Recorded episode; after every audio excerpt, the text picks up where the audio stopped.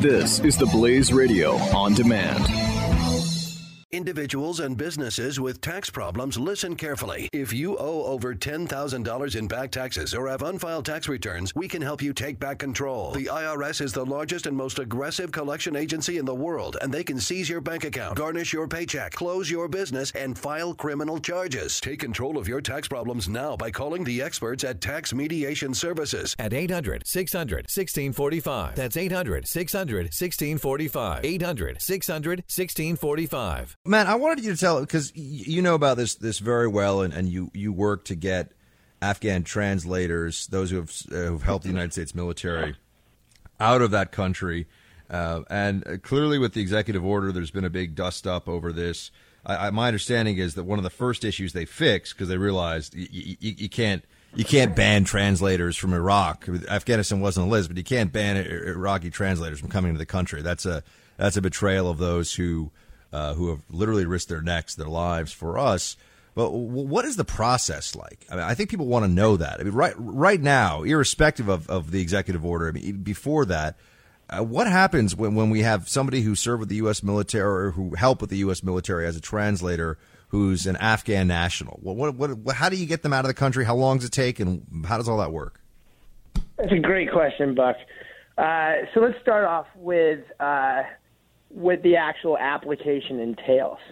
I would argue that if you're an Iraqi or an Afghan and you're pursuing one of these visas, they're called a special immigration visa, and there's certain things that they actually have to do to even earn the privilege to apply for this. That the moment you decide to attempt to work with U.S. forces is actually the day that you are, we begin vetting you for one of these visas. Uh, you know, it wasn't like these people walked up to our bases in Iraq and Afghanistan and, and yelled at the wall, Hey, I speak English. And someone was like, Yeah, here's a weapon. Go on patrol. Good luck. They were polygraphed as a condition of their employment. You know, you and I have both been polygraphed, so we understand what that entails. It's it's not an enjoyable process and you know, it's something that they actually had to undergo every six months as a as a means of keeping that job. They had to basically be willing to undergo a polygraph at least every six months, but at any given moment, um, their phone calls were listened to, their emails were monitored, and in many cases, we trusted these people so implicitly that, in fact, we did arm them and asked to go on patrol with Americans. Now, to, just to be able to submit the paperwork for an application, they have to get nominated for one of these visas by either a U.S. military veteran or a U.S. government civilian government, you know, official.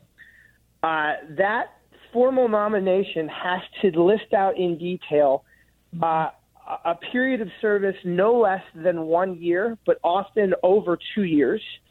Uh, they have to basically be deemed by someone like you or I, a veteran of these wars, as a as someone who has provided honorable and valuable service. And then the applicant themselves actually has to prove to the government that they're in duress for the service they provided. Now, that's just to get the State Department to even consider the application. If they're able to sort of check those two blocks, get the nomination from someone like you and I, and then prove they're in duress, the State Department does their best ability to actually look into the application and do an investigation around it to make sure that everything that the applicant is claiming is true and that through as many independent sources as they can bring to bear, they've been able to verify that what the applicant is saying on the paperwork is in fact the truth. And if they come to the determination that, yeah, it looks good, it looks like the person actually met the service criteria, and they're, as a result of that, they're actually being hunted, and let's not be hyperbolic about this, they're being hunted by the very people we asked them to help us fight. At that point, the State Department says, as far, as far as we can tell, this person is worthy of a visa, but it's not up to the State Department to determine whether or not they pose a threat to the homeland. So at that point, the application is forwarded to every single three-letter agency that you would assume would be involved in this process. So the you know, the CIA has to do their own investigation on every single person on the application. The FBI has to do an investigation. The NSA, the Department of Homeland Security, the Defense Intelligence Agency, the DIA, even the Drug Enforcement Agency, the DEA, has to do an investigation.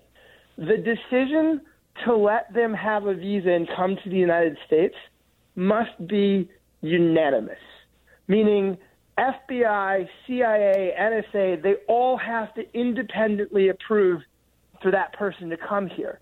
If even one agency says no, like let's say hypothetically FBI, CIA, NSA all say yes, but DEA for some reason says no, not only is that person who has applied for this visa barred from entering the United States forever, they're put on the no fly list for the rest of their life.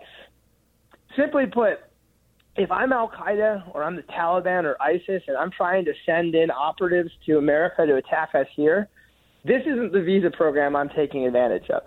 This is when they when the government talks about extreme vetting, this is it. This is what we can do. It's the best that we can do. We can't get any better than this type of vetting.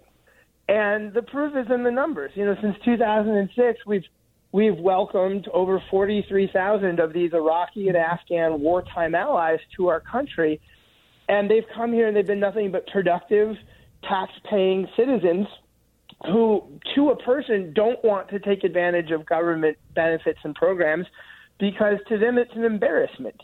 They want to come here and be productive members of our society and not feel like they need to receive a handout, a handout to make it. Uh, I would argue they're the ideal immigrant, and we ought to be, you know, doing everything in our power to to keep and honor that promise that we made to them. Again, they were told if they gave us a certain, you know, level of service at a certain quality, we would do what was necessary to protect them if they suddenly find themselves in danger for that service. I, and I think, you know, as Americans, we're obligated to keep that that promise. I mean, we're the good guys. Isn't that what we're supposed to be doing? Is keeping our word?